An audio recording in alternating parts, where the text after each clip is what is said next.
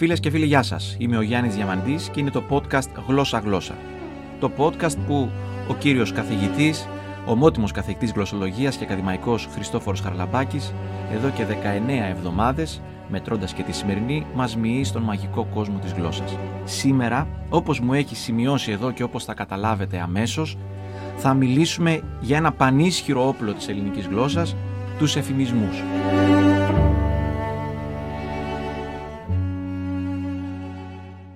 Γεια σας κύριε καθηγητά. Ε, γεια σας κύριε Διαμαντή. Εγώ σας ευχαριστώ πάρα πολύ για τις ωραίες ερωτήσεις που μου βάζετε κάθε φορά και έχω και εγώ την ευκαιρία να πω μερικά πράγματα για το ευρύτερο μορφωμένο κοινό. Τετριμένη αλλά χρήσιμη η πρώτη ερώτηση. Έχω αρχίσει και μου αρέσουν πολύ οι, οι ορισμοί. Εσείς έχετε κατ' επανάληψη πει ότι πολλές φορές είναι παγίδα, αλλά δώστε μας σας παρακαλώ τον ορισμό του εφημισμού. Ε, ξέρετε, στο χρηστικό λεξικό της Ακαδημίας Αθηνών λέμε ότι ο εφημισμός είναι καθαρά φιλολογικός όρος, δεν είναι υποχρεωμένοι απλοί άνθρωποι να ξέρουν, είναι όρος της φιλολογίας και είναι σχήμα λόγου κατά το οποίο χρησιμοποιείται λέξη ή φράση με θετική σημασία αντί για άλλη που δηλώνει κάτι το αρνητικό, το δυσάρεστο ή το μη αποδεκτό. Δηλαδή όταν θα πεις ξύδι, ε, ξυνίζεις κιόλας, δεν είναι αυτό. Το λέμε γλυκάδι. Ε, αν θα πει ότι κάποιος μπήκε φυλακή και θέλουμε εφημιστικά να βρούμε κάτι καλύτερο, θα το πούμε σοφρονιστικό κατάστημα, διότι η φυλακή έχει έντονες αρνητικές συνυποδηλώσεις. Και βέβαια λέμε πολύ συχνά τη φράση κατεφημισμό, ε, δηλαδή κάτι που λέγεται εφημιστικά όταν δεν είναι καλός. Αν θα πούμε κατεφημισμό ποιητής σημαίνει ότι δεν αξίζει, δεν είναι καλός. Αυτό το κατεφημισμό είναι σχήμα λόγου μέσα στο σχήμα του λόγου. Και βέβαια είναι πανάρχια λέξη, οι αρχαίοι Έλληνες ανακάλυψαν πρώτοι τον εφημισμό που έχει καλή φήμη, εφ και φήμη. Έτσι λέγεται και στα αγγλικά euphemism, αλλά και στα γαλλικά και στα αγγλικά και στα ιταλικά και στις περισσότερες γλώσσες, διότι είναι ανακάλυψη των αρχαίων Ελλήνων. Κάνοντας τα μαθήματά μου για το σημερινό podcast και μελετώντας προηγούμενες μας συζητήσεις, ξετρύπωσα μία φράση που είχατε πει ότι εσείς ως στόχος ζωής, εγώ τον λέω έτσι, δεν το αναφέρατε έτσι ακριβώς, ήταν να μπείτε και να εξερευνήσετε τον ωκεανό της γλώσσας πάνω σε ένα καριδότσουφλο. Οπότε η ερώτηση που γεννάτε σήμερα και νομίζω έχει να κάνει με το σημερινό μας θέμα είναι γιατί η γλώσσα παρομοιάζεται με ωκεανό και τι σχέση έχει ο ωκεανός με τον εφημισμό. Είδατε, ο ωκεανός σημαίνει ότι έχει πάντα ταραγμένα νερά δεν μπορεί να είναι ειρηνικός κανένας ωκεανός και όμως ο μεγαλύτερος ωκεανός του κόσμου λέγεται ειρηνικός ε, Μαρ Πασίφικο τον έλεγαν ήδη από το 1520 που τον διέσχισε ο Φερνάο Ντε Μαγκαλιάες. Τι σπουδαίος αυτός ο Μαγαλιάης. Ποιος νομίζετε ότι είναι; Έτσι είναι η σωστή πορτογαλική προφορά του Μαγγελάνου. Αλήθεια. Βέβαια. Ο Μαγγελάνος λοιπόν αντί να το ονομάσει τρικυμιώδη ωκεανό χρησιμοποίησε ένα εφημισμό για να καταπραίνει και την αγωνία των ναυτικών που είχε μαζί του. Και το ακροτήριο της καλής ελπίδος είναι ακριβώς το ίδιο πράγμα. Ο πρώτος εξερευνητής πάλι Πορτογάλος, ο Βαρθολομέος Διάς, 35 μόλις χρόνια μετά την άλωση της Κωνσταντινούπολης, δηλαδή το 1488, το ονόμασε Κάμπο Νταστορμέντας, δηλαδή ακροτήριο των τρικυμιών, επειδή είχε φοβερή θαλασσοταραχή. Και την Όμως ο βασιλιάς ο Ιωάννης ο Β της Πορτογαλίας διαισθανόμενος ότι τελικά από εκεί θα συνεχίσει ανατολικά ο δρόμος για την Ινδία, αυτοί έψαχναν, το ονόμασε Κάμπο de Boa Esperanza που σημαίνει ακροτήριο της καλής ελπίδας, δηλαδή τη, της ελπίδας ότι από εδώ θα οδηγηθούμε στην Ινδία, διότι την Ινδία έψαχναν. Να λοιπόν ότι η θάλασσα κατά κανόνα αυτό δημιουργεί. Εμείς στην Κρήτη έχουμε τους καλούς λιμένες όπου εκεί αποβιβάστηκε για πρώτη φορά ο Απόστολος Παύλος και παρετιμολογικά μερικοί λένε, λένε είναι καλοί λιμένες διότι εδώ ήρθε ο Απόστολος Παύλος. Όχι. Είναι ακριβώς το ίδιο ε, εφημιστικό σχήμα ε, χιλιάδες χωρίς υπερβολή διαχρονικά ναυτικοί έχασαν σε αυτά τα τρία σημεία τη ζωή τους.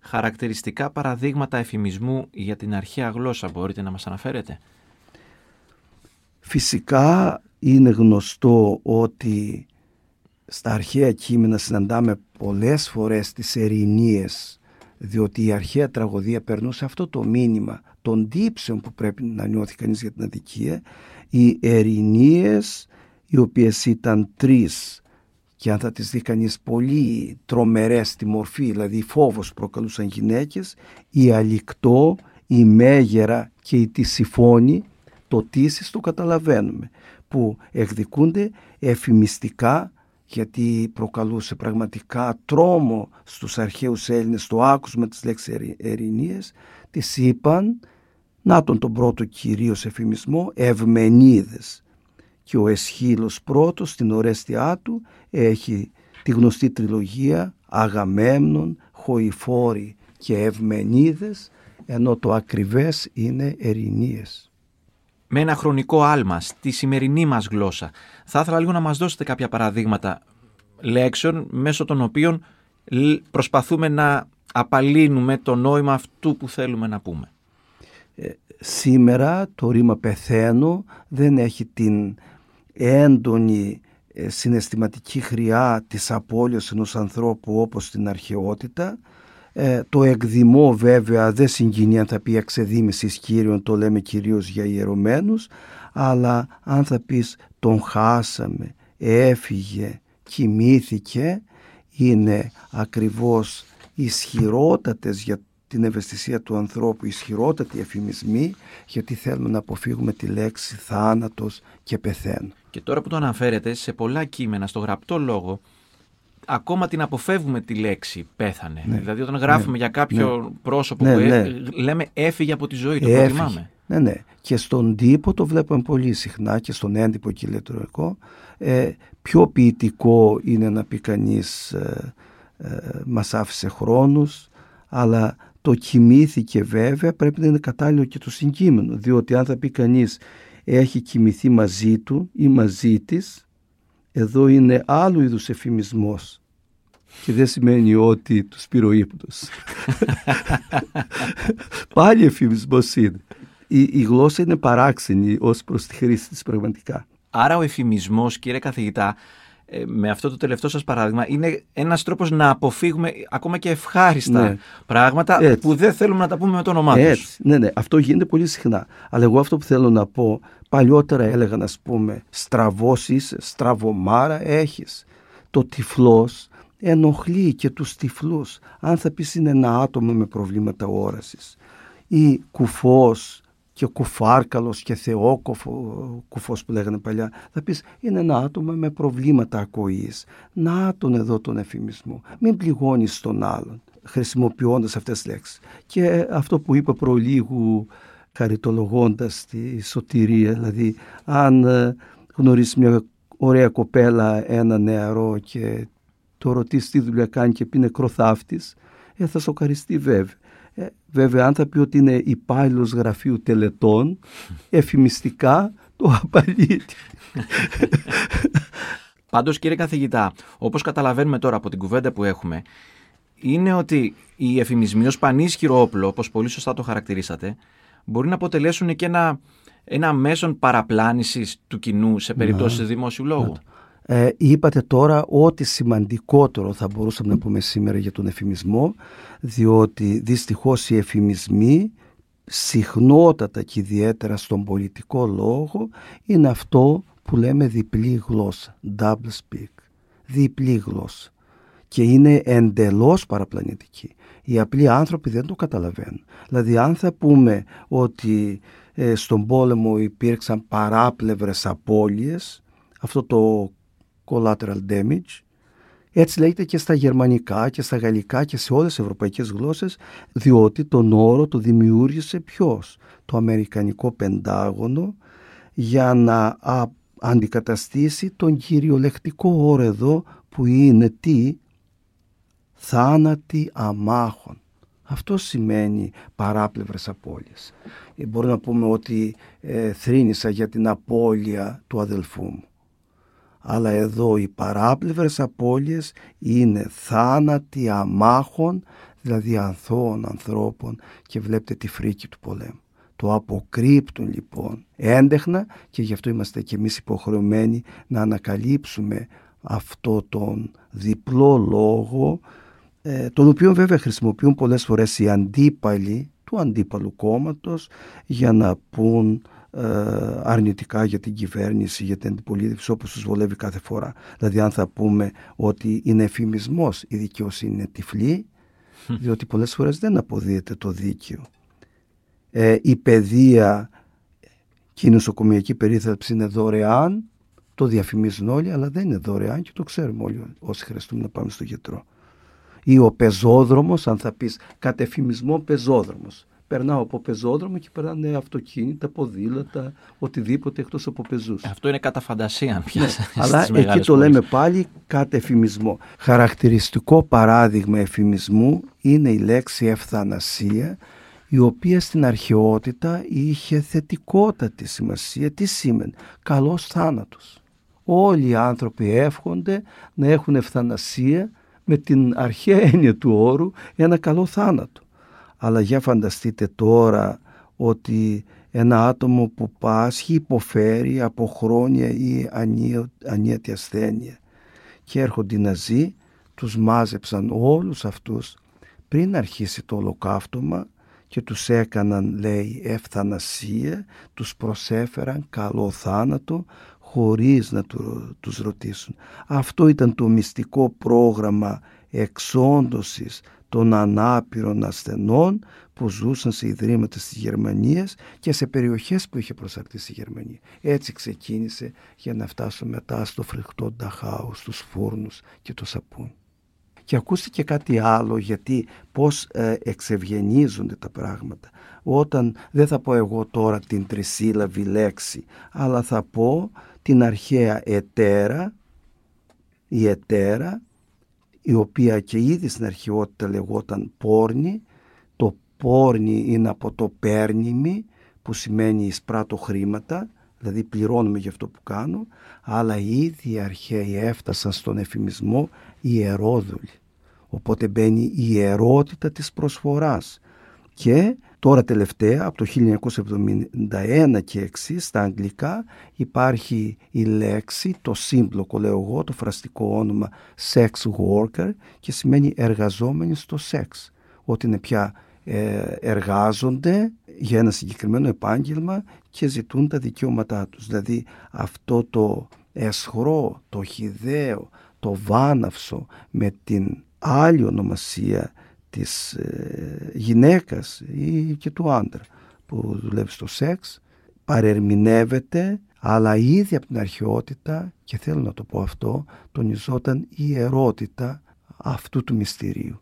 Πάντως εδώ στη συγκεκριμένη λέξη κύριε καθηγητά οι λέξεις αντί της πόρνης δεν αφορά μια κατηγορία παραπλανητικού εφημισμού, αλλά ενός εφημισμού που προστατεύει τα πρόσωπα αυτά από την προσβολή. Θέλουν να έχουν έναν όρο που δεν τους προσβάλλει. Ακριβώς. Αυτός είναι και ο λόγος και οι κοινωνίες όσο περισσότερο ευαισθητοποιούνται, ε, τόσο περισσότερο ανακαλύπτουν νέες λέξεις και πάντα είχα ενθαρρύνει φοιτητές μου να γράψουν διδακτορικές διατριβές γράφονται και κανείς δεν είναι προθυμοποιητό. Δηλαδή έχουμε ένα κενό της έρευνας σε ό,τι αφορά τους εφημισμούς γιατί εκεί θα φανούν πολλά πράγματα. Είδατε, ε, κοινωνικά ευάλωτοι άνθρωποι.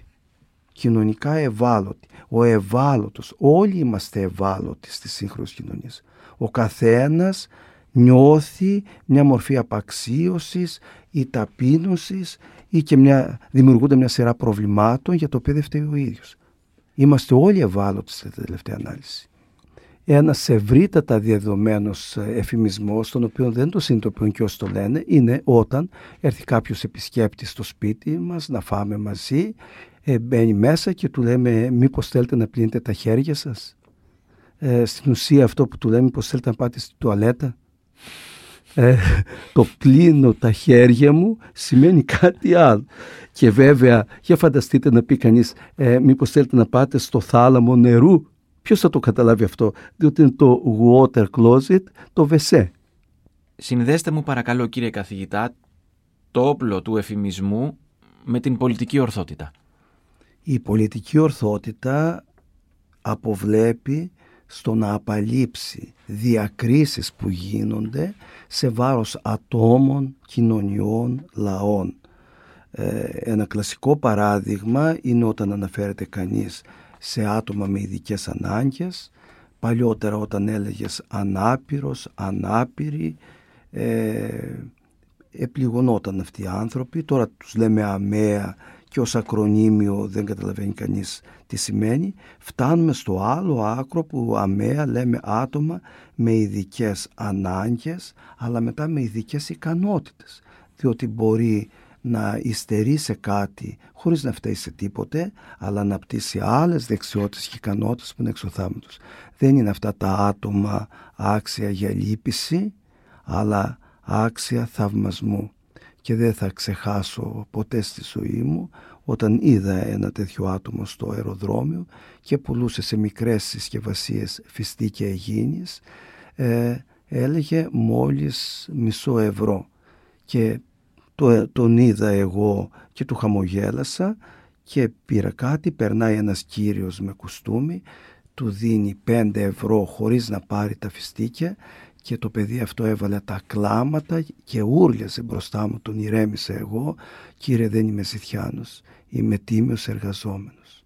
Είδατε λοιπόν ότι οι άνθρωποι αυτοί έχουν ευαισθησίες, όποτε βρεθώ και πηγαίνω στο αεροδρόμιο, αεροδρόμιο Ελευθέρως Βενιζέλος σκέφτομαι αυτή την εικόνα με αυτό το ωραίο παιδί το οποίο τίμια περπατώντας με μεγάλη δυσκολία και έχοντας το καροτσάκι του ήταν τίμιος εργαζόμενος. Να μείνουμε λίγο στην πολιτική που πολλές φορές, ειδικά στις μέρες μας, φτάνουμε στην άλλη άκρη όπως είπατε και λίγο πριν. Εκτός αέρα είχαμε μια συζήτηση για ένα πολύ ενδιαφέρον άρθρο του Βήματος. Μιλήστε μας γι' αυτό και συνδέστε μας. Ε, μόλις πριν από λίγες μέρες ε, δήλωσε ε, κάποιος ότι εμείς δεν είμαστε Ρωμά, είμαστε Τσιγκάνοι. Και το είχε μάλιστα σε εμφανές σημείο. Ε, η αλήθεια είναι ότι ο γύφτος θεωρείται προσβλητικό. Και γι' αυτό είπε η Ευρωπαϊκή Ένωση στο πρώτο παγκόσμιο συνέδριο Ρωμά που έγινε το 1971 να μην τους λέμε γύφτους. Ξέρετε, ε, οι ίδιοι αρχαίοι Έλληνες, το είχαμε πει νομίζω σε άλλο podcast, ε, νόμιζαν ότι οι άνθρωποι αυτοί ήρθαν από την Αίγυπτο και γι' αυτό τους είπαν Αιγύπτιους, Αιγύπτιους, γύφτους. Αλλά αυτοί οι καημένοι ήρθαν από την Ινδία και απλώθηκαν σε όλη την Ευρώπη. Που θέλω λοιπόν να καταλήξω. Επειδή η λέξη γύφτος ή τσιγκάνος σε θεωρούν το στιγματισμένες, αποφάσισε η Ευρωπαϊκή Ένωση να τους λέει Ρωμά και έρχονται τώρα αυτές τις μέρες και λέει εμείς είμαστε Έλληνες τσιγκάνοι.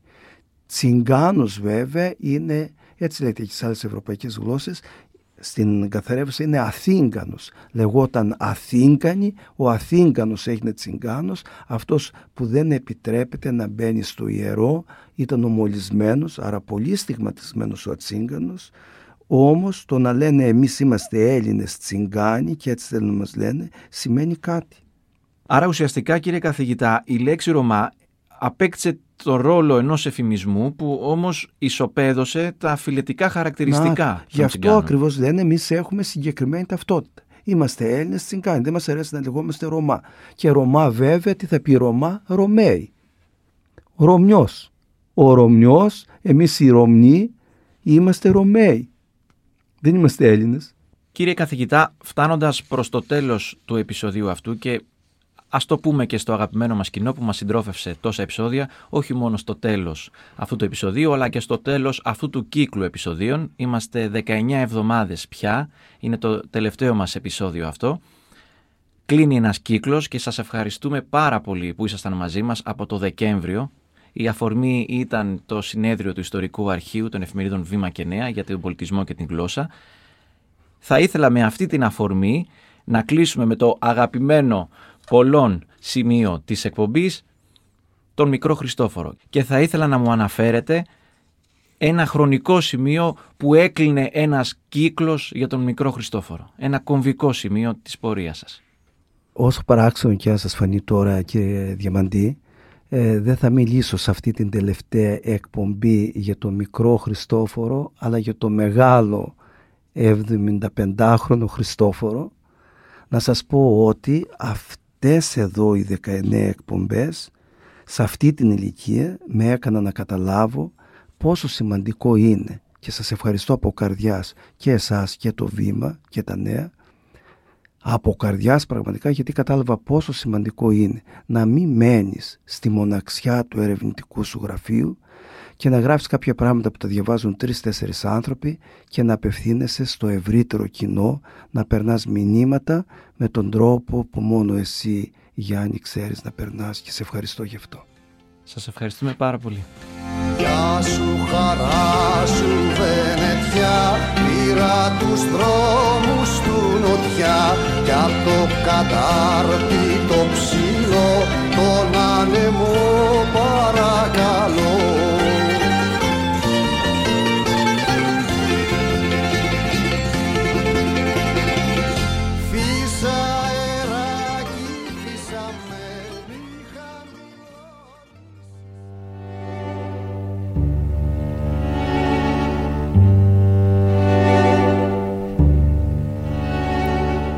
Ακούσατε το Γλώσσα Γλώσσα, ένα podcast για την εξέλιξη της ελληνικής γλώσσας ανά τους αιώνες με τον ακαδημαϊκό Χριστόφορο Χαρλαμπάκη και εμένα, τον Γιάννη Διαμαντή. Ηχοληψία και τεχνική επεξεργασία ήχου Στέλιος Τριανταφύλου. Το Γλώσσα Γλώσσα ανεβαίνει στην ιστοσελίδα τοβήμα.gr και σε όλες τις πλατφόρμες podcast κάθε εβδομάδα. Για να μην χάσετε κανένα επεισόδιο, πατήστε follow στο Spotify, στο Apple Podcast, στο Google Podcast ή σε όποια δωρεάν εφαρμογή ακούτε podcast στο κινητό σας. Αξιολογήστε μας στο Spotify, ενώ αν μας ακούτε από το Apple Podcast θα χαρούμε πολύ να μας αφήσετε κριτική. Αν είστε των social media, μπορείτε να επικοινωνήσετε μαζί μας μέσω των λογαριασμών στο Instagram το βήμα.gr και Diam.